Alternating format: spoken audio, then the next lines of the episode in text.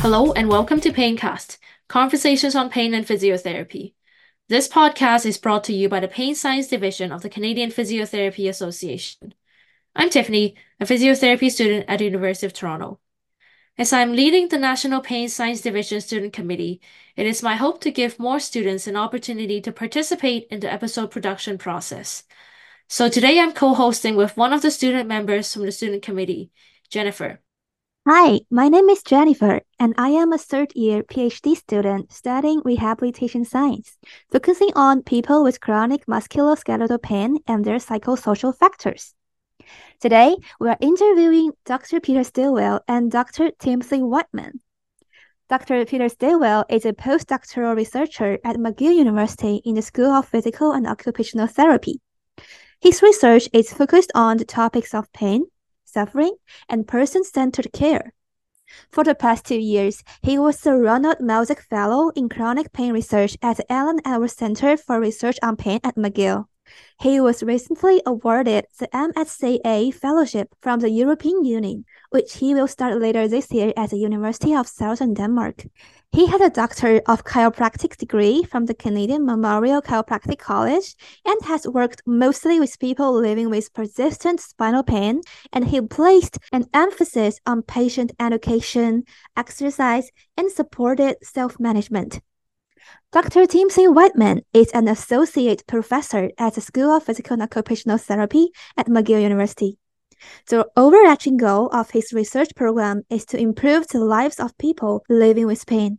His lab works towards this goal by focusing on three streams of research, including understanding and targeting biopsychosocial risk factors for prolonged pain and disability, improving entry-level pain education for health professionals through large-scale knowledge translation initiatives, and understanding and addressing pain-related suffering.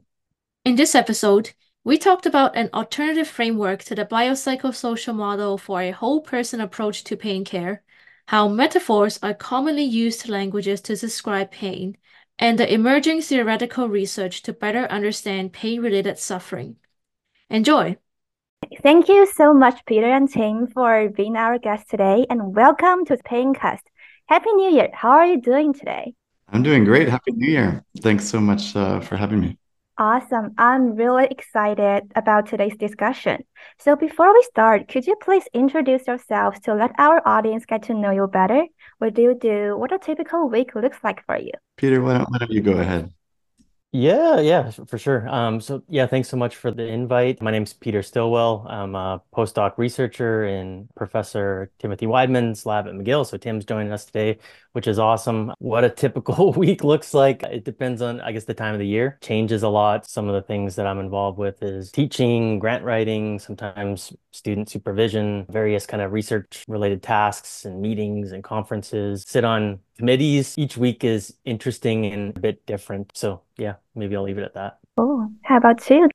Yeah, thanks so much uh, for having me. Um, my name is Tim Wideman. I'm, I'm a professor at McGill University. I'm a physiotherapist as well. And in terms of my average day or week, I think really similar to what Peter described. One added piece, I guess, is I get the pleasure of revising and working with folks like Peter uh, and other trainees. Um, and that, that's kind of more or less constant throughout the year, which is one of the, the great pleasures of my work. Great. So, what inspired you to focus on this area and begin your research journey into pain and suffering? How long have you been studying this topic? Maybe I'll start and then Tim, you can go after me if that, that works for you. I, I grew up like skateboarding. I had a skating handrails and stairs and all that fun stuff. So had a variety of injuries and pain. So went through a lot of rehab over the years, saw a lot of different clinicians and ended up seeing some kind of evidence-based chiropractors and that uh, inspired me to become a chiropractor and work with people living with pain and then i got more interested in research i did a bunch of research training mostly in physiotherapy schools and then I transitioned to just becoming primarily a, a researcher as a postdoc, a researcher trainee working in Tim's lab. In terms of like pain, I've been studying that over the last quite a few years, I guess. Suffering more recent though, just with being introduced to Tim's work and him being interested in the topic of suffering, I realized how many gaps I have in, in my knowledge about suffering. And So that's been something I've been learning more about through through work with Tim. Yeah, maybe I'll leave it at that. Yeah, for me, um, it was kind of just a gradual evolution. So, I first undergraduate degree was in physiotherapy, and and I was I was doing that. I was just finding that that there was this whole other kind of psychological side of physio that that I just didn't actually feel very well equipped to deal with. So I was finding that working with my patients, there was a need to address that side in terms of motivation or maybe some apprehension in relation to engagement and activity. But I, I really didn't feel that I had that skill set. And so, it, and that kind of made me interested in psychology. And then really I, in looking for a phd in psychology i just stumbled upon michael sullivan's work that looked at pain catastrophizing fear avoidance and specifically how that relates to rehabilitation and for me that was really just an excellent find it was just kind of stumbling onto this whole world of pain and it, it for me there was this really nice mix of of being able to look at that kind of mind body connection and just being fascinated by that but also feeling like there was a really practical side of it where we could be helping people you know doing research in this space i think uh, has a lot of potential to help people to alleviate suffering and so it's, it just kind of grew from there Wow, it's a really meaningful work, and thank you all for that wonderful introduction. It's fascinating to hear about your backgrounds and what motivates you. Now, I just cannot wait to delve into our first major topic today. We are going to explore the whole person approach. I'm sure many of our listeners have become more familiar with the biopsychosocial model in the recent years, but is it really the gold standard? So, Peter, some of the work has critiqued the BPS model. Maybe you could highlight some the limitations and challenges it faces. Yeah, I think a lot of excitement about the biopsychosocial model, and I think it's a really valuable advancement. But a lot of my work, especially during my PhD, I started to look at it quite critically, and I was like, what is actually like the theoretical foundation of the biopsychosocial model as proposed by George Engel?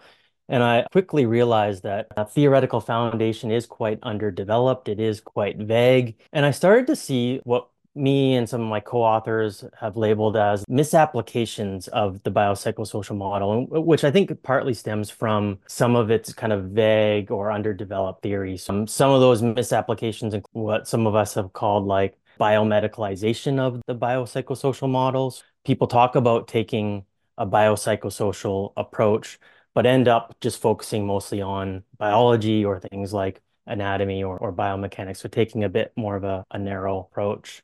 And when psychosocial factors are considered, uh, sometimes people just view them as like modulators or reactions to like biologically generated pain. So, in a way, like biology is like privileged, it holds primacy, which isn't quite, I don't think, what, what George Engel was getting us to kind of think about or move towards. There's also situations where there's like, we've written a bit about this, like, there's this barrage of like biopsychosocial questionnaires that can be used with very little patient engagement. So, this seems to conflict with Engel's arguments that we really need meaningful interactions with patients. We can't just do some sort of research or clinical measurement. That's that's not enough. So I think this is important because like we see this in like the qualitative literature, people emphasizing that just like ticking a box or a 0 to 10 score isn't really enough to to get at those personal experiences of pain or the ways that that pain has impacted them. So I guess in essence, that biomedicalization uh, and this kind of quest for like personalized biopsychosocial care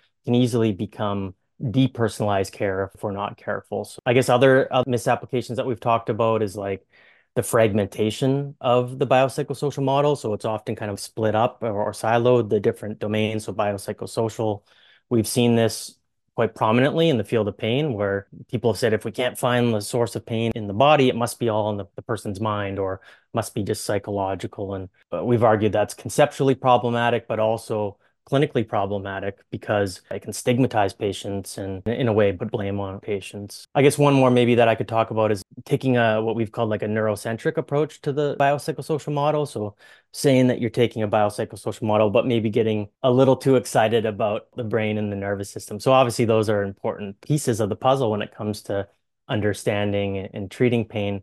But the more focus that we place on the brain, we may risk kind of overlooking or trivializing non-neural factors so most prominently social factors that may contribute to the experience of pain so maybe that's enough enough for for now yeah Peter, we definitely need to avoid those dualistic and reductionist beliefs and be aware of the interconnectivity and interdependence between these components. And you just mentioned the 0 to 10 scale may not be sufficient. So, are there any limitations regarding the assessment of pain?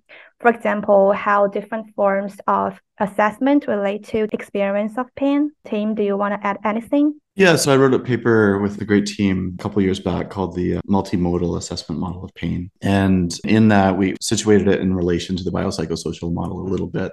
And one of the critiques in the biopsychosocial model is that it doesn't really kind of guide us in terms of how to assess. So it talks about the different domains of biopsychosocial. We should touch on each of those things. But the more you think about assessment, there's different ways, there's different modes that you can kind of approach assessment. And what we were particularly keen on highlighting in that paper was how we can get at subjectivity. Like, so if you think about the pain experience, what makes that experience is, is different for for what it is for me versus you for everybody that we're, we're chatting with or everybody that we see in clinic and one of the limitations that i think biopsychosocial model is it doesn't really kind of take us into the situated experience so well. It kind of is focusing on the factors that shape that experience, but it doesn't kind of bring us into that experience. And and so that's where, you know, qualitative discussions, so really just kind of having a conversation with the person about their experience of pain, what it means to them, what it's like for them, how it's disrupted their life. These are the types of things that I think have real richness in terms of then from a clinician standpoint being able to understand that and do something helpful about it and if you think about the richness that a conversation can offer versus a 0 to 10 rating you can kind of appreciate the value of those different kind of modes of assessment whether we're just kind of giving a number to something or if we're getting somebody to kind of qualitatively give some depth and, and description of that so, with this perspective, can the experience of pain really be observed or measured? Is there a best available proxy? I would say no, actually. I mean, I, or, or I would say actually a better answer would be that there's no real way that we can objectively determine if we've nailed it in terms of our assessment. I think the best we can do is ask the person who's living with pain in terms of how well we did with our assessment and how well we've kind of captured that. And I think what I don't want to do is denigrate or stigmatize different forms of assessment. I think using a zero to 10 scale, I think that has a, a role and a purpose doing things like MRIs, a, barrage of different kind of pain assessments.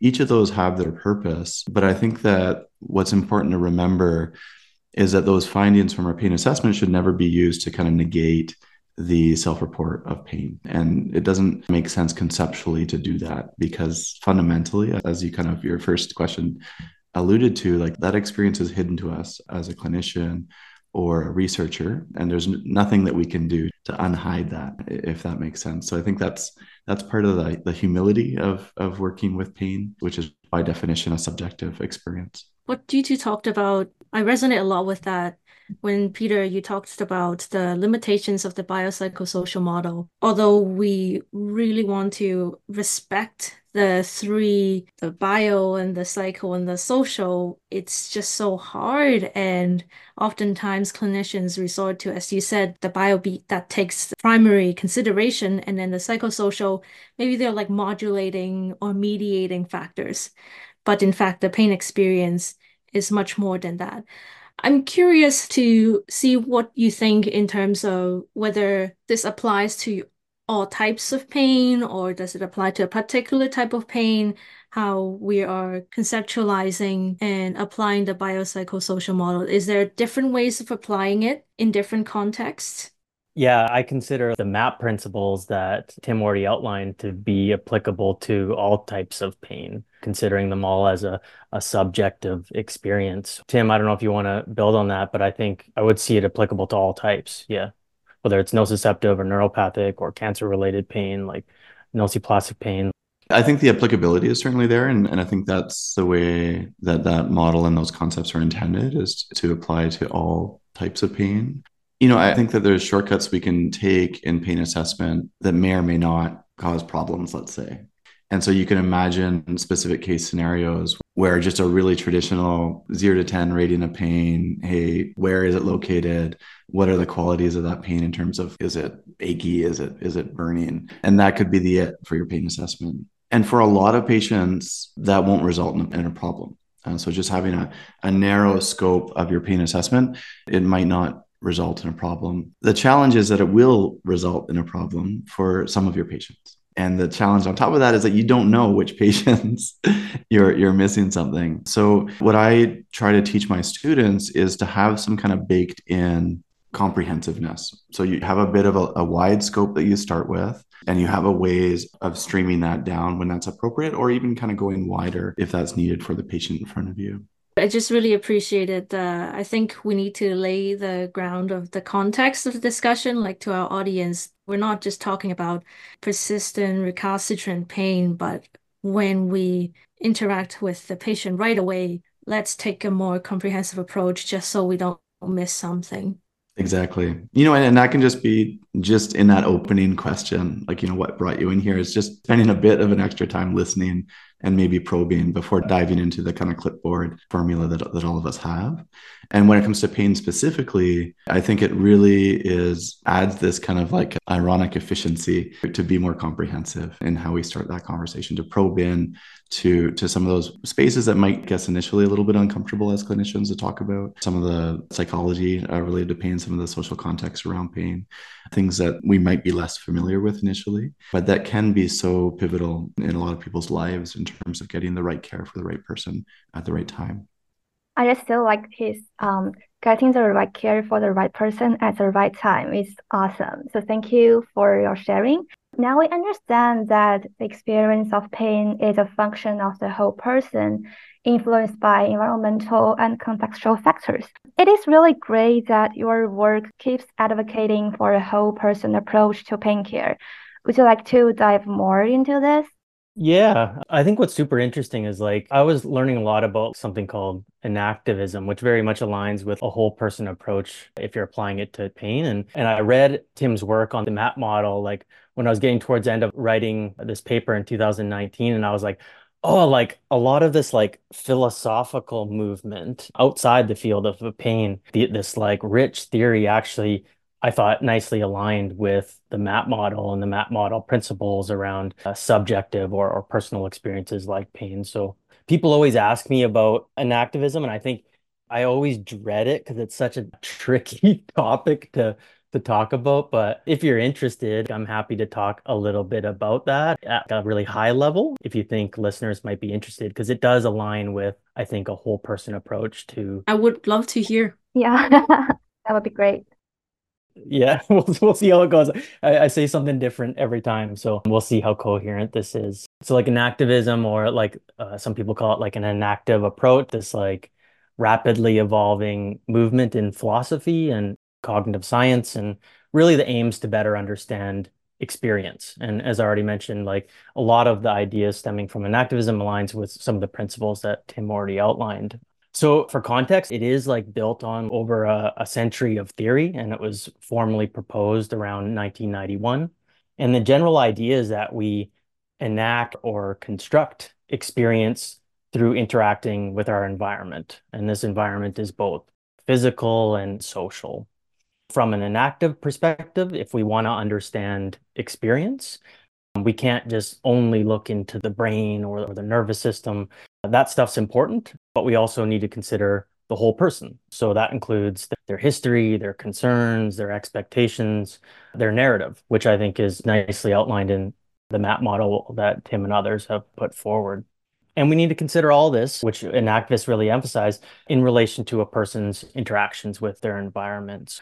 What really attracted me initially to this is that for me at least, and for other people kind of working in this area, is it moves us towards a map model, like a very comprehensive or, or big picture approach to understanding experiences like pain. The theory is quite technical, it is quite detailed. And I think it's interesting because folks have been using all these kind of like different concepts within enactivism to try to overcome some of those limitations that I talked about with the biopsychosocial model. So you can think of enactivism as theory, like it's starting to fill in some of the gaps that we see in the biopsychosocial models. It's kind of like extending or building on the biopsychosocial model. That's really high level. There's many concepts like the topic of affordances that are built into the biopsychosocial model, which I think adds a lot of nuance and it's potentially inspire people to think and, and act in new ways, uh, maybe moving beyond the, the biopsychosocial model. But it's really tricky to talk about this stuff in like a really short form, like podcast. It, it ends up looking like somebody said the other day, old wine in a new bottle, just when we're giving a, a brief description. But there is this like rich theoretical foundation to draw from, which, which I find entertaining and interesting and keeps me going for sure. Yeah. Maybe I'll leave it at that. Is it correct to say enactivism considers the environment, how the person interacts with environment, but the biopsychosocial model almost sort of like just look at the person themselves, so their biology and their cycle, and then how they socialize with social community. Is that correct to say? I'm not quite so sure because I think like if we look really carefully at some of the work in the realm of the biopsychosocial model, I think George Engel was quite attuned to social processes, environmental considerations. What I think is a challenge though is he kind of just said like, hey, there's all these factors that are somehow connected and he proposed things like a vertical hierarchy like in one of his, his famous papers. It's like you have society up high reduce it down to the person with an experience you reduce that down to like molecules and cells and and i think he just kind of said like these systems are connected and somehow information flows across them and i i think that vagueness leads into some of those misapplications. For example, people looking at this vertical hierarchy and saying, well, you can just take that one level, the person with an experience, and just reduce it down to neural networks in the brain or, or something like that. And that'll be the key to understanding subjective experience. Whereas enactive theory, people have actually flipped it. They said, we're not talking about vertical hierarchies. We're working maybe on a more horizontal plane where these different biopsychosocial factors co-determine each other. They're inseparable. You can't just reduce one to the other. So I think that's where it starts to add some nuance, but it gets really tricky philosophically. I think having these theoretical considerations, diving in a bit deeper, I think can have real world impact in terms of like the research we do, the way that we treat patients. Same goes with the MAP model. Like I think that has like real world applications to help us prevent some of those issues that we've historically seen when we rely on theory that's a bit too vague, if that makes sense. Mm. Jennifer, do you want to continue?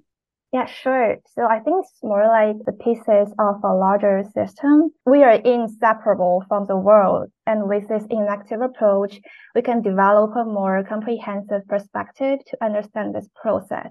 So thank you for those insights. And we really need to appreciate the first person experience of pain and consider the dynamic relation between person and the environment. So you just mentioned the word affordance. Can you explain what is affordance?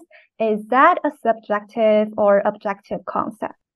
This is another topic that I'm like, oh no, like um, maybe just give us a definition of it. Yeah, it's it's a super interesting concept, but it's super tricky. Uh, it was developed by an ecological psychologist, so by the name of James J. Gibson. A lot of intro psych classes, you'll hear his name and even the concept of affordances sometimes. So that concept has been further developed since he introduced it many, many years ago. But if we're going to give it kind of like a definition, so affordances are like perceived opportunities for action that the environment offers a person based on things like the state of their body and other factors like their cultural background, their interests, their specific or unique concerns. So, really, uh, one way to think about it is like the concept gets at how we experience the world and ourselves in terms of what we can do in the environment. So, stairs afford climbing, for example, to people who perceive them as climbable.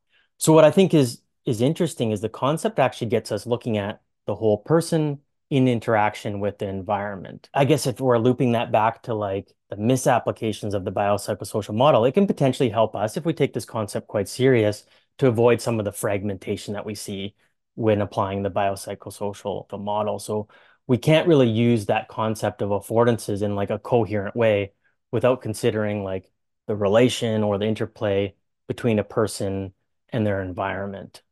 I think you also, uh, if I heard it right, I think you asked about is it a subjective or objective concept, which I think is like a really super interesting question. And that was something that James Gibson really struggled with. And he said it really cuts across this subjective objective dichotomy. And he said that's really what makes it such a useful concept. So maybe some other examples could help. So, like for most people in Canada, like a chair affords sitting due to the fit between a person's anatomy and the shape of a chair, as well as the social conventions to, to sit.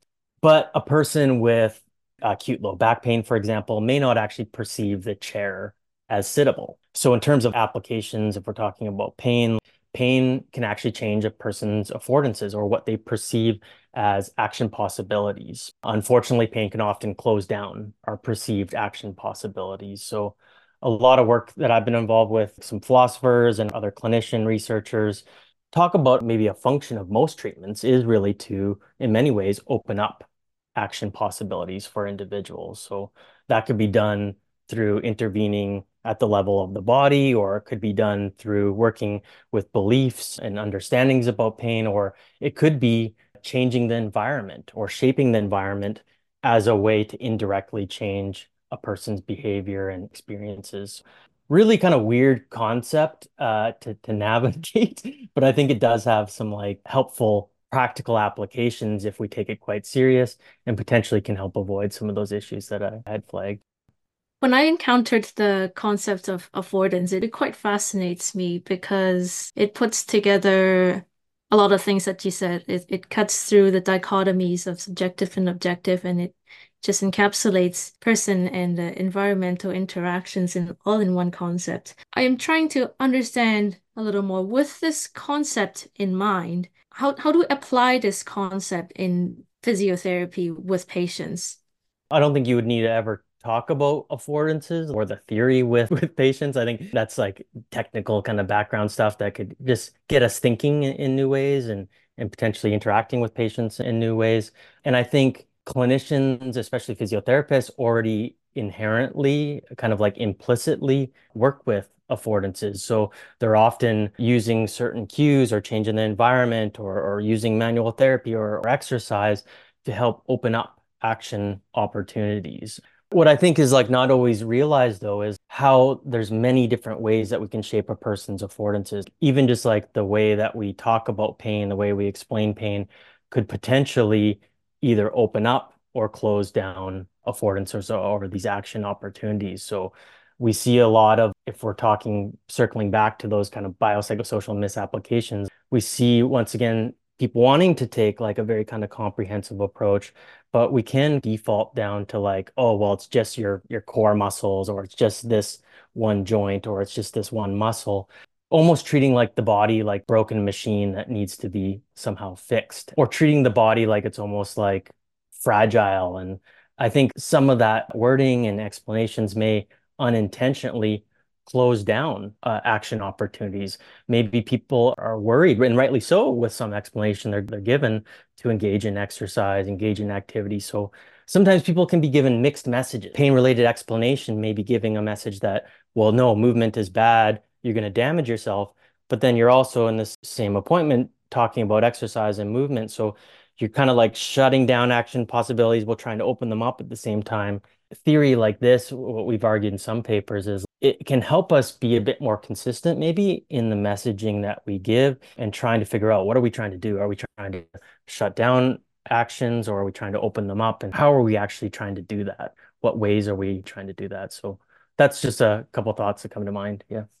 That's really cool. I mean, to think about affordances and action opportunities as we approach providing physical therapy sessions to a patient. Ultimately, it's a very functional approach. Like we're thinking, how do we expand their, let's say, movement vocabulary or ways of moving and do what they want to do in life? How does that address, let's say, for example, they're subjectively experiencing pain that prevents them from accessing these action opportunities?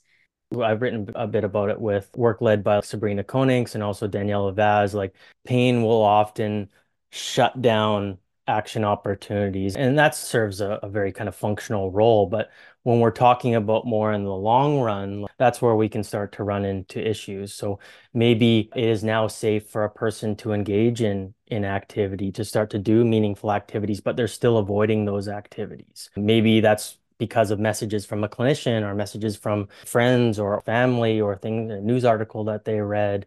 So a clinician, their role might be to like start to signpost some activities that might be worth exploring and using techniques to start to, to move a person towards uh, engaging these activities. So a concept like affordances aligns very nicely with graded exposure techniques like it aligns with that uh, graded exercise stuff that that clinicians already use. It's just some like additional kind of theoretical foundation to understand what some of those treatments might be ultimately trying to do and potentially help understand some mechanisms as well. Yeah. It's helpful to provide that theoretical foundation and that nuance to why we're doing graded movement exposures why we're doing these approaches. Now we're talking really about how communication from the clinician aspect affect affordances, affect action opportunities. And in your work, you also talked a bit about metaphor. Do you want to just go ahead and introduce briefly what metaphor means and how it's applied in clinical situations? Yeah, for sure. As a starting point, metaphor is like a tool to understand one kind of thing or experience in terms of another. So it's like figurative language that can be used to map something more abstract or unfamiliar onto something that's a bit more concrete and well known. So, for example, like chronic pain is a never ending marathon. So, pain being uh, something more abstract, being compared to a marathon, which is something a bit more concrete or potentially understandable. I guess other examples, people may not even realize metaphors like patient may say their pain is stabbing or burning. Like they're not literally being stabbed or burned. These are just metaphors to communicate what that experience is like. So a lot of my work argued that everybody uses metaphor and figurative language, and many others have argued that, and we use it whether we realize it or not. So there's no kind of escaping it. And it serves a variety of purposes if we're talking about pain care. So, as I already mentioned, patients use metaphors to express their experience of pain, and clinicians can then use that to aid their decision making. So, I mentioned the example like burning that could be an indicator a potential indicator of neuropathic pain. So it can be useful in, in, that sense. But also clinicians use metaphors and analogies figurative language to often explain pain to their patients. So using it as a way to help them better understand their experience. So I guess in essence, like metaphor has this kind of like bi-directional purpose. Uh, patients use it to clinicians and clinicians use it to patients. And a lot of my work has just argued that we should be quite careful, all clinicians, in, in terms of the metaphors we use if we're happen to be explaining pain, because that can potentially shape people's experiences for better or for worse, or shape their their perceived action opportunities if we're using that concept of affordances for better or for worse. Can you elaborate a little bit more on that? So, what types of metaphors coming from the clinicians can have a counterproductive effect? I think that's tricky because I don't think metaphors inherently are good or bad. I think it depends on the meaning that the person assigns to it. So, for one person, might be a very empowering explanation or metaphor might be really destructive or disempowering to another person. So I think it gets really tricky. And like what I've written about a little bit is some metaphors, though, seem to be more prone to mislead patients or be more prone to like shut down action opportunities. So I mentioned previously almost like treating the body like a machine, like this needs to be fixed. When it comes to chronic pain, that can be especially problematic. And may present a more kind of like unidimensional perspective on pain and a unidimensional perspective in terms of treatment, which potentially can be problematic versus other metaphors or explanations that may better reflect the complex and multidimensional nature of pain and may actually open up more treatment opportunities and, and more activities. So, Tim, we've never talked about metaphor or we've never talked about this like language. If you don't mind me asking like what are your thoughts on like the use of metaphor in pain management? Like do you talk about that at all in terms of like explaining pain with students? Yeah i don't spend a lot of time with it but i think what strikes me as interesting about metaphor is that it's pointing to something right? It's kind of using a communication device that points somewhere else and in many ways, that's what all of our pain assessments about. And again, coming back to the idea of that that pain experience being hidden to us as a clinician or as a researcher, as anybody who's not having that experience. And so we need to use devices that point to it because we can't immediately touch it, we can't immediately observe it. And so I think that there is a richness in metaphor in doing that. And I'm not sure in my mind, I'm, I'm kind of tossing and turning whether this is an example of a metaphor or not. But what comes to mind when we talk about this is, is like an 11 on 10 rating on pain. And so this is something that that we've all probably come across. We you know ask somebody to rate their pain, they say 11 on 10. And I'm kind of ready to think about that almost as a metaphor. And I think that usually what often for me that that's communicating is is hey, you know, I'm just feeling completely overwhelmed by this and I need some help. And that's kind of how I see an 11 on 10 often uh, as what it's trying to communicate. And I think the trouble can come from a clinician taking that very literally and not seeing it as a metaphor, and not seeing it as a communication strategy that solicits help. And they can kind of get stuck in that. That does not make sense. You're not using a scale. This is not a number that makes sense. Uh, like this is supposed to be the highest pain you could imagine. How could it be 11? So I think that again, where I see problems is not just how we are using metaphor, but maybe how we're interpreting our patient's language and maybe not being able to kind of read between the lines a little bit and see what they're pointing towards in their language. And so I think that maybe potentially missing opportunities to see that they need help, missing ways in which, you know, we can we can kind of better support them. It's another area that fascinates me how metaphors are so inherent in our communication. It's good to take a moment to think about the positive and negative, the placebo and nocebo effects that we are providing in our care, and how do we take a step back and understand what patients are communicating. Yeah, I think just to go further than that, like I think, you know, what I wouldn't want to encourage clinicians to do is to kind of be constantly screening, filtering our language, because I think that's really going to trip us up. And I think that you know, language isn't just about the words we use, it's also about the body language we have and, you know, how we're presenting. And so I think trying to tune into that. So, so I think it is good to be mindful of our language, be purposeful about it, but also kind of like reading the room in terms of the person in front of us and trying to build a connection and being honest if there's something that they're saying you don't understand it, probing understanding, or if there's something that you don't know how to say, then also, hey, like I, I don't know how to express this, but this is what's on my mind you know how does this sit with you? So again it comes back to that recognizing that personhood of the patient that we're working with and trying to use different strategies to connect with that person. It's really a person-centric approach. Yeah I, I just feel like communication is like an art and words can only seek to symbolize what you know but can sometimes confuse what you know. So that's why experience and feelings about the thing may really represent what you factually know about that thing. Yeah, and I like to think of pain management as like kind of a science informed art. When it comes to providing metaphors, now we're talking about coming from the clinician side of things. Common metaphors used are like, oh, the muscle feels like ropey and knotty, and that can come across to the patient in many different ways. I feel like it's almost like we need to provide a bit more nuance when we give a metaphor. We're saying that the metaphor is meant to describe this aspect of what I'm seeing and feeling and not that aspect. For example, I'm describing sensation it feels on the surface. I'm not describing the anatomical structure that's being actually becoming a rope or becoming tied up. Would it be a better more nuanced way of communication if we were to ever use metaphors? I think in that example, I think what I'd want to think about is why why would I be communicating this in the first place? So is there a purpose to me commenting on what I'm feeling and what I'm palpating? And maybe there is. Maybe that's integral to the treatment and the patient understanding their condition and getting better. Great but maybe there isn't. And maybe that is something that that is less important to their treatment. So i think maybe just as a first filter is just kind of trying to add that purpose to why making a comment if that makes sense you can't just choose to use metaphors or not. The human language is built on a foundation of metaphors. Like everybody uses them, whether they realize it or not. So inherently, and even clinicians that say they don't use metaphors, their clinical appointments are littered with. They just don't know it. And I think the tricky thing is, though, is when we use these things, there's room for misinterpretation. So clinician may be saying one thing and a patient interprets that in a very literal sense or, or, in a way that the clinician didn't anticipate. So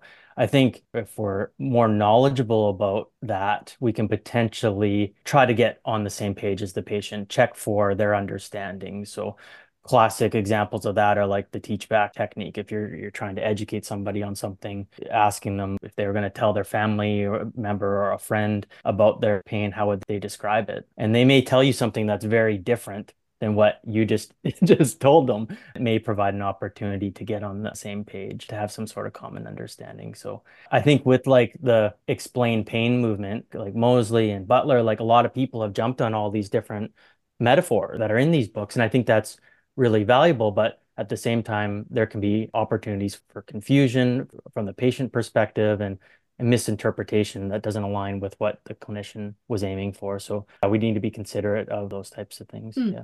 So I think many of our listeners are indeed already very mindful of language when they talk to patients. How do one improve on themselves apart from being mindful? Actually, do what we want to do, which is we're coming from a good intention. We don't want to mislead patients, but maybe we do do that. What will be an advice we can give I would say get feedback in any and all ways that you can. Easiest and, and best is, is going to be from the patient directly. So that could be, you know, having somebody else do some exit kind of surveys, or have a conversation with them, you know, have a, a trusted colleague or somebody who you maybe think has really good communication skills, have, you, have them observe you, clinical encounter. I think there are courses and training opportunities that are more and more kind of directly focused on communication and kind of excelling and enhancing that some of which are focused directly on pain, others are more kind of broad. So I, I, think starting with the feedback bit and then maybe kind of beyond that, some specialized training. But I, think it is good investment and, and something that is so difficult because, you know, communication is, it, it's always in context. It's always with the person that you're talking to. So it, it's hard to say that you're always a good communicator or you're always a bad communicator. And so I think that, uh, that there, again, there's some humility about communication and you can always have to restart with a new patient in a way. That's very true. Very fair to say to adapt communication to each and every single patient we we do have to communicate a little bit differently because everyone is different. Everyone thinks differently. Everyone has different personalities different stories and baggages that they bring to the treatment room. Mm-hmm. Maybe i'll add one comment. It's just just the conversation got me thinking of like i think the author was karen barker or karen baker 2009 published a paper talking about common words that are used in by rehab professionals. So like words like chronic or neurologic or instability, these different words and ask lay people like patients how they understood these terms that clinicians commonly used. And oftentimes they understood them in very, very different ways, way unintended ways that clinicians they weren't wanting them to understand it in that way. So it shows how easily these words that we often use in clinics can, can be misinterpreted in negative ways. So i think tim brings up that good good point of like getting feedback. If you are using these more technical terms diagnostic labels getting feedback on how they understand those terms and labels and working the best you can to get on, on the same page. Mm that study is worthy to read. We will link that in the episode description. I just want to highlight that multi-dimensional metaphors may also help both clinicians and patients better appreciate the role that the physical and social environment has in shaping their pain experiences. Yeah, so you mentioned like multi-dimensional metaphors. I would consider that I mentioned explain pain, like famous book 2003, I think that was their initial one. They give examples like the bathtub filling up with all these pain related factors like different biopsychosocial factors. And people use like i see it all the time like the cup analogy. It's the same type of thing where they talk about all these pain related factors mixing interacting and then oh, if the cup overflows or the bathtub overflows that's supposed to represent the experience of pain. And i think if i understand what you were saying like that is an example of like a multi-dimensional metaphor. So instead of just blaming a single muscle or joint. You're considering all these different factors across the biopsychosocial domains working together.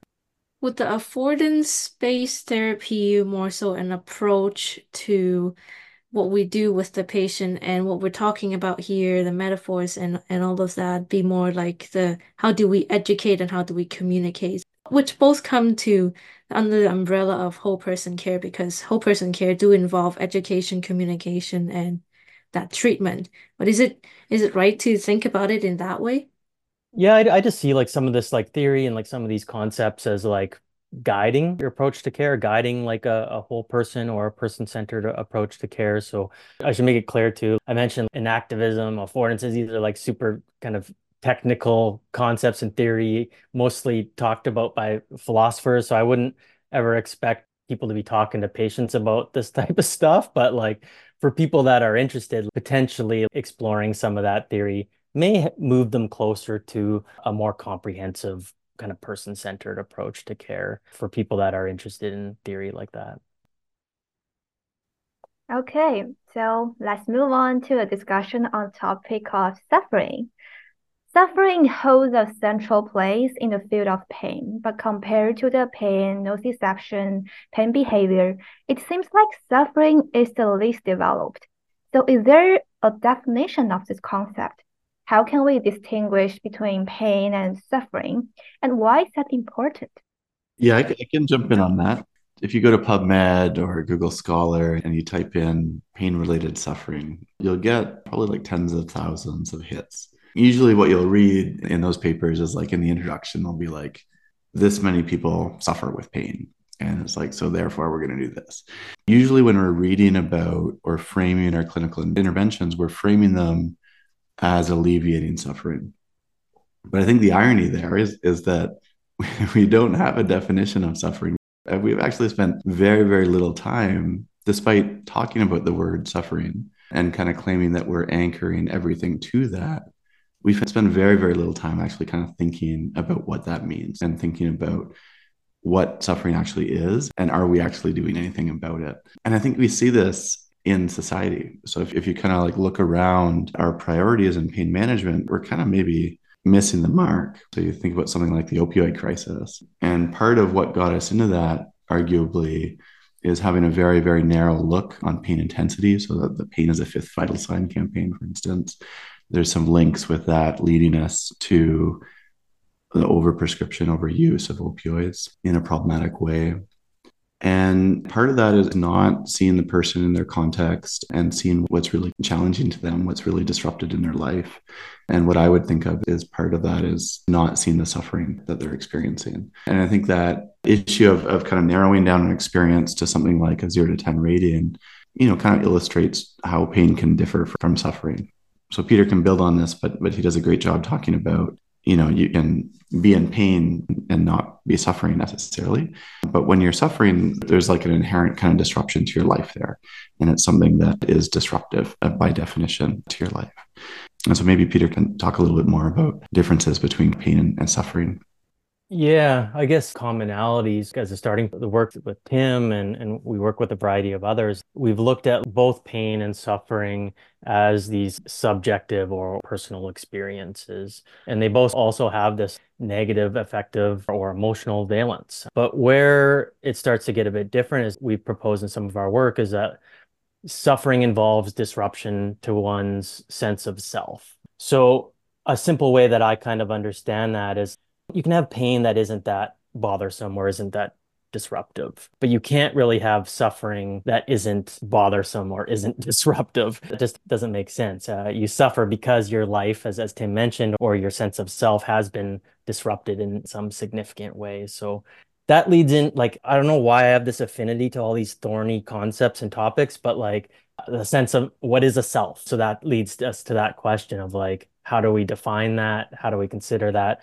Lots of debates in the literature in this area. Working with Tim, like we've been exploring, well, how can we understand the self? Maybe it has these different aspects that that can be disrupted in different ways. Our work's been exploring how maybe there's different types of suffering or wording we use in some of our papers is like maybe there's different modes of suffering depending on what aspect of the self is disrupted. So that's the type of work that we've been navigating. We're, I think, far from consensus on like a definition uh, of suffering or pain related suffering, but I think we've been moving a lot closer and flagging a lot of the issues with kind of historically popular concepts of suffering that have a bit overly narrow. And so we've been working to expand that work a bit. Yeah.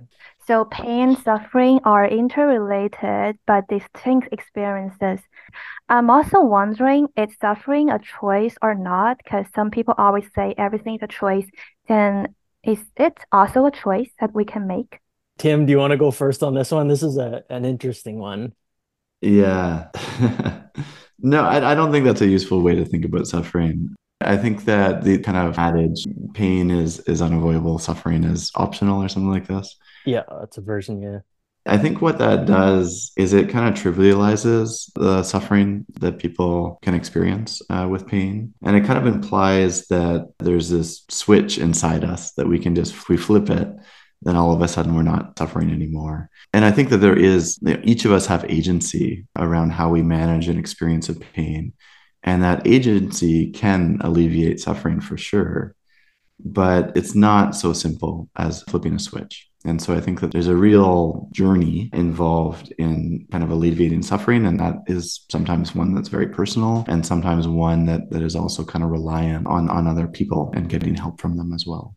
I think I'm on the same page, Tim. As soon as I kind of see some of those famous sayings, I think some stem from like Buddhist philosophy as well. Like I have issue. It's kind of partly true, but it's also, I think, problematic in a variety of ways. I think maybe I can connect some of the things that we've already talked about with when responding to your question. So I mentioned a lot about like these philosophical concepts, these frameworks that we might use to understand pain. We could potentially use it to understand suffering as well. So if you're considering, for example, this enactive theory, that really emphasizes person's interaction with their environment, I think you can easily then start to see some of the potential limitations of just saying it's just a choice. Suffering is just a choice. So people may be suffering for really good reasons because of the environment they're in, because of the actions of other people. And so to say it's a choice is like potentially can zone in on just the individual and, and saying, well, you can just make a decision or not.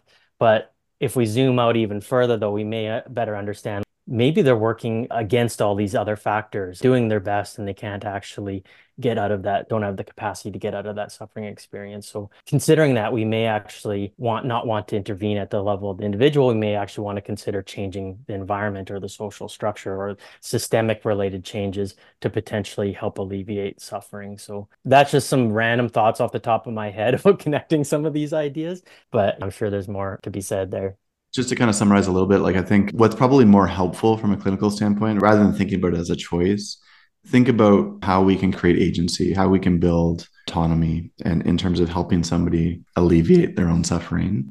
And how can we provide care directly to that? So I think that's probably just a more pragmatic, helpful way of thinking about it rather than it's a choice that the person's making.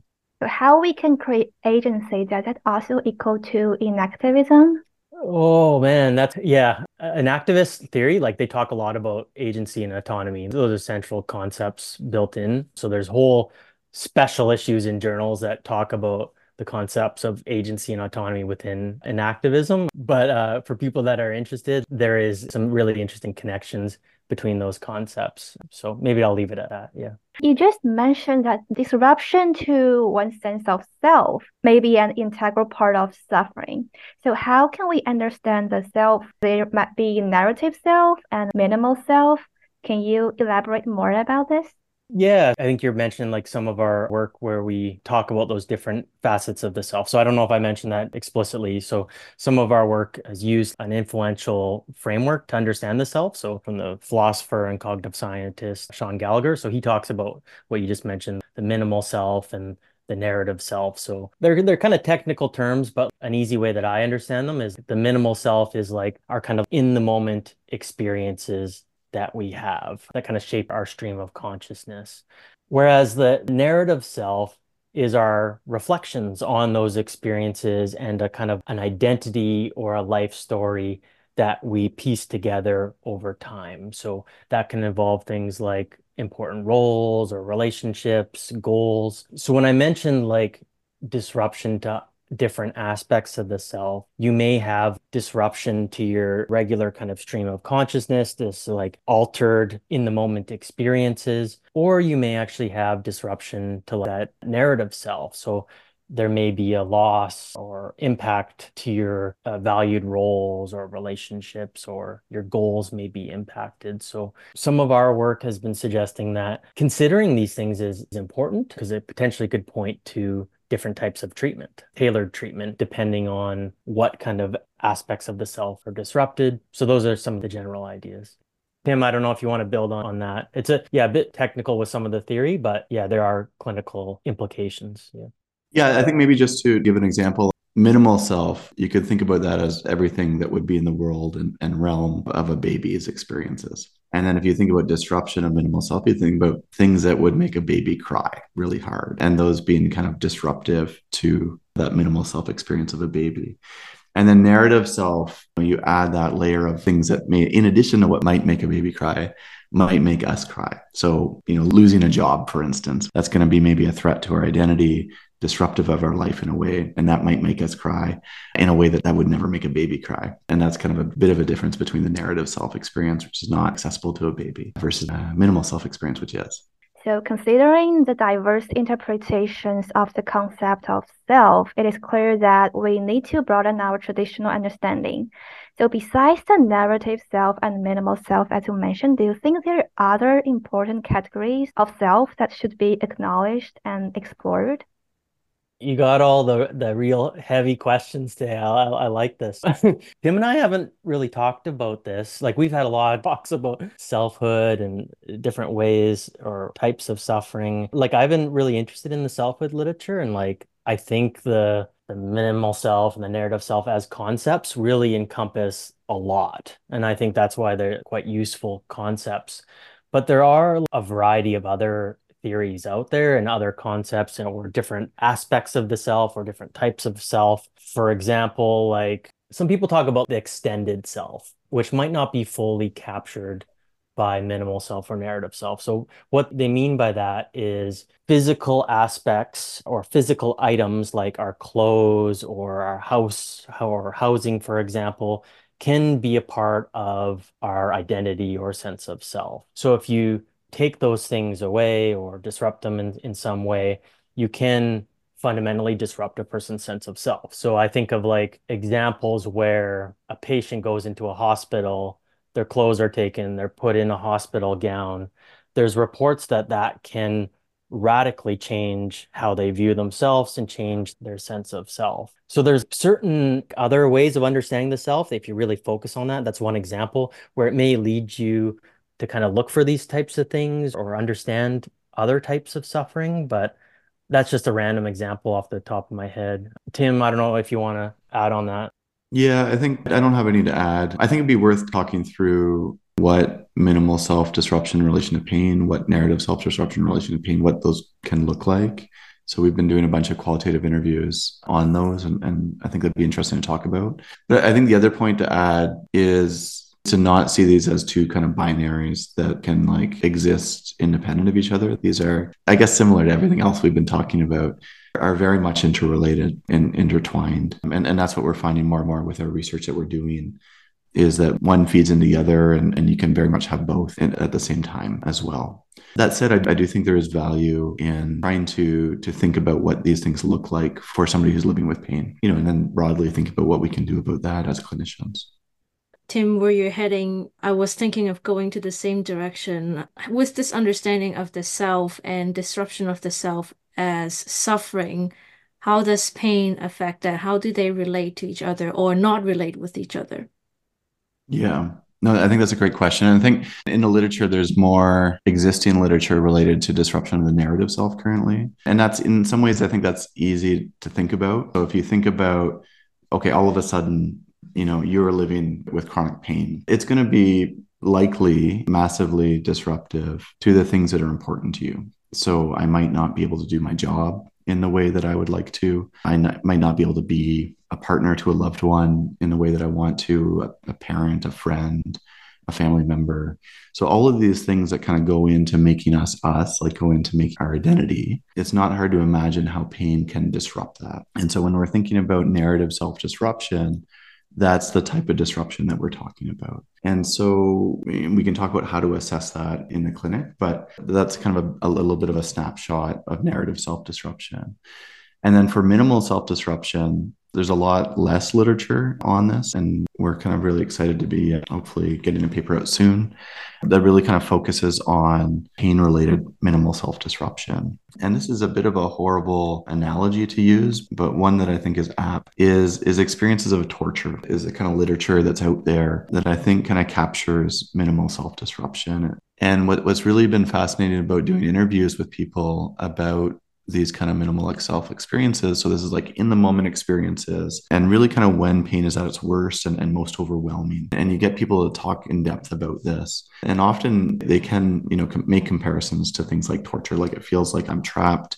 It feels like there's nothing outside of the experience of pain. I can't think. I can't operate my phone. I can't talk to somebody if somebody was there. So it's like you're in this little void of a universe and there's nothing but that pain. And all of those things that make up you, those, those pieces of your identity are somehow inaccessible. They're kind of lost to you. And this is a lot of, of what we're finding in our interviews of how people describe this kind of minimal self experience. It's a lot like kind of, you know, physical torture, which a horrible thing to think about. Mm-hmm. Is it true that if your minimal self is disrupted, your narrative self will also be disrupted? That's a good question. I would say if it's not disrupted, kind of in an extreme sense, it's probably not accessible to you, if that makes sense. What we're finding is that people can't kind of situate themselves in, in narrative self when they're in this kind of like extreme minimal self disruption. And, and I don't want to exaggerate, like, so certainly not everybody's pain experience is like being tortured. But I think it's helpful to understand what the extremes look like in order to see what the more modest examples are. And so I think that, you know, there, there is this kind of like messy middle idea we're really finding in our interviews. And that I think is an interesting idea to focus on where there's a little bit of that minimal self disruption, a little bit of that narrative self disruption. And so maybe that is, you know, really just feeling overwhelmed, frazzled kind of in the moment. Like you can't think straight, you can't kind of do things that you want to do, and being probably frustrated about all of the narrative aspects of your pain as well is, is kind of some of the characteristics that we've seen a little bit. One technical piece, the value of this expanded notion of suffering that we've been moving forward is that it directly challenges some existing work that's out there. So, for example, Eric Cassell eh, largely endorsed this idea. He doesn't use this wording, but like he says, suffering essentially is narrative self disruption. And he says that you need to be able to kind of like reflect on your life story and how it's your life has been impacted in these different ways in order to suffer. So he explicitly says infants then can't suffer, certain animals can't suffer. But, but we've argued maybe that's a bit too a, a narrow of a framing. So we know based on theoretical literature and empirical literature, adult humans have both this minimal aspect of self, so our immediate experiences, but also a narrative sense of self. And I think Tim nicely highlighted the interface between the two. So you need to already have uh, in the moment experience in order to actually then reflect on that experience and develop a narrative and life story. So it shows how the minimal self is almost like a foundation for the narrative self. But it gets interesting when you talk about disruption to these different aspects. So you can have these really disruptive in the moment experiences and then if we zoom out on like a wider time frame, people can then reflect on those experiences those experiences can become a part of their life story. They may view themselves differently. Their relationships may be impacted. They may avoid certain interactions. They may isolate themselves. And so I think it shows this really complicated mix between these different disruptions if we start to expand the time window that we're looking at. So uh, essentially, the, the idea is that we can consider over time the different ways that pain is impacting the person's life and and figuring out like which treatments may actually be optimal at a given period of time. So a treatment for disruption to the minimal self may look very different than treatment for targeting primarily disruption to a narrative aspect of self.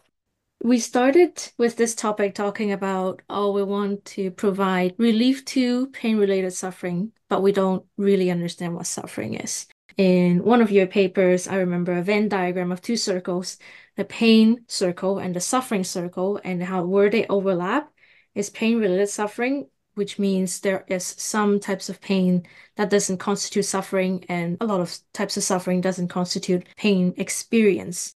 Is our work here targeting different selves in our treatment approach, trying to move someone from that overlapping circle of pain related suffering over to like just pain and not suffering?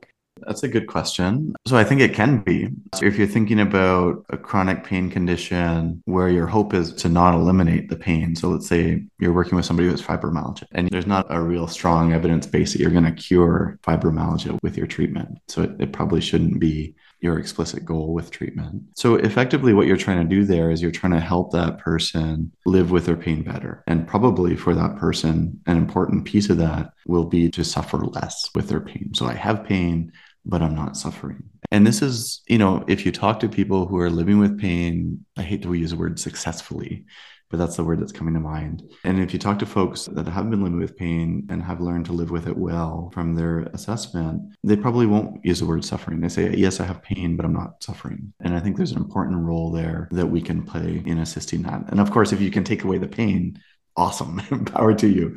But we probably don't, you know, we'd have fewer podcasts about simple exercise. So I hadn't thought about that Venn diagram and shifting it over that that way, but I think you're right. I think that is part of our treatment you want to elaborate a little bit of how targeting different selves in different treatment approaches can facilitate that? Yeah, we'd both be happy to, with the caveat this is all speculative at this stage. So I think you, you know, basically the state of this literature is is really new, where really we've just kind of done a summary of the literature and then we've collected a bunch of data. We're analyzing that. We're trying to get that out now. So we have a bunch of ideas, but I just want to add the context that that these are our ideas right now and they still need to be vetted and further developed. But I, I think what's interesting about these different modes of suffering, so the minimal self, narrative self disruptions, I think that you can imagine them as lining up better or worse with different treatments. And so, for instance, if you have minimal self disruption, and again, that's just kind of where you're just really kind of in the moment, feeling overwhelmed, and you can't think straight, and you're really not yourself in kind of every sense of the word. You can think of a long list of things that you're not going to be receptive to. You're not going to be receptive to, in that state, any kind of explanation about how things are working, about your pain, any kind of in depth you know, this is how you do this exercise to kind of get to this. And so I think we can think about that mode of suffering and think about, as physios or other clinicians, what scope of our interventions might not be accessible in that particular moment. And certainly things that involve a lot of cognitive processing, I would assume that they really just would not be accessible for that patient in that state. And then you can think about what could bring somebody out of that state. That could be in reduction strategies, things that maybe we haven't been talking about as recently in some of the emphasis in, in literature. Could be some strategies to kind of bring somebody out of that state or giving them some more agency to kind of control that state. And then if you turn to narrative self disruption, I think that there are some treatments out there that do potentially engage, and this, this has to be backed up with some data, obviously, but if you look at treatments like ACT, so acceptance and commitment therapy, this kind of starts to engage with kind of bigger ideas about yourself, what's most important to you, you know, what you want to prioritize. I think this is a type of intervention that engages well with that narrative selfhood and things that maybe we haven't been talking as much about historically in uh, particularly the psychological interventions uh, related to pain. And I think that there's potential to go further with those types of treatments as well. You did a great summary of that and you pointed to the different clinical implications. What excites me about it, it like demonstrates how use of theory can then be integrated into research and guide understandings and, treatment. So I think you were originally, Jennifer, when you're sending some ideas, things to talk about, introductions with a New Year's wish or something along those lines. And I was like, a New Year's wish. I'm like, I haven't, I don't have one, so I don't know what to say. But uh, as I'm thinking here, maybe one of my New Year's wishes would be like, if we're talking about the field of pain, would be like a greater appreciation for theory, also a greater appreciation for qualitative methods and lived experience. Yeah, maybe I'll, I'll leave it at that. Yeah, and just maybe to build on these treatments a little bit, I think what's important here is to think about these different modes of suffering and think about the full team that can be involved in pain interventions. And so if you're thinking about a physio in particular, like putting on that primary care management hat. Um, and so if I'm seeing a patient come into clinic and I think, you know, I've kind of have this new understanding of minimal self-disruption, and I'm seeing this patient like, wow, like this person is just completely overwhelmed by their pain. I'm probably going to be thinking about how I can engage some other team members in that care and recognizing that it's not just going to be me. Likewise, in the other extreme, in terms of that narrative self extreme, like probably going to be reaching out to somebody who has some mental health expertise. But you know, barring those extremes, there's probably going to be a little bit of middle ground. And something as simple as just recognizing, hey, my patient's in a flare up right now. Their pain's really high. They look like they're really overwhelmed. Maybe not the best day to sit down and do a whole bunch of in depth education about how pain works because it's completely possible that they're not going to be processing what I'm saying at this particular moment. It's just a little bit of a simple example that I could imagine.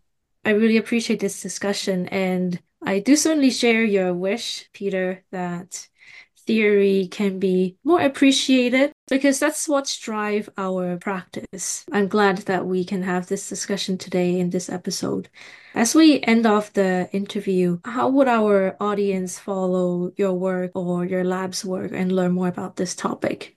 For me personally, I sometimes use Twitter or X or whatever it's called now these days. I have a website linked on there which has links to like my ResearchGate and stuff like that. Tim, where can folks learn about your lab and research? Yeah, not very easily, unfortunately. Um, you can go to my website, which is a little bit modest, let's say, on the McGill page. And then probably just kind of looking at my work and our work through PubMed or Google Scholar would be the best strategies as I'm not as active on social media these days. Yeah. Okay. Yeah, no, we can definitely link uh, any links you want to provide in the episode description. Yeah, I just want to say I'm also very thankful for this thought provoking discussion. Thank you so much for joining us today.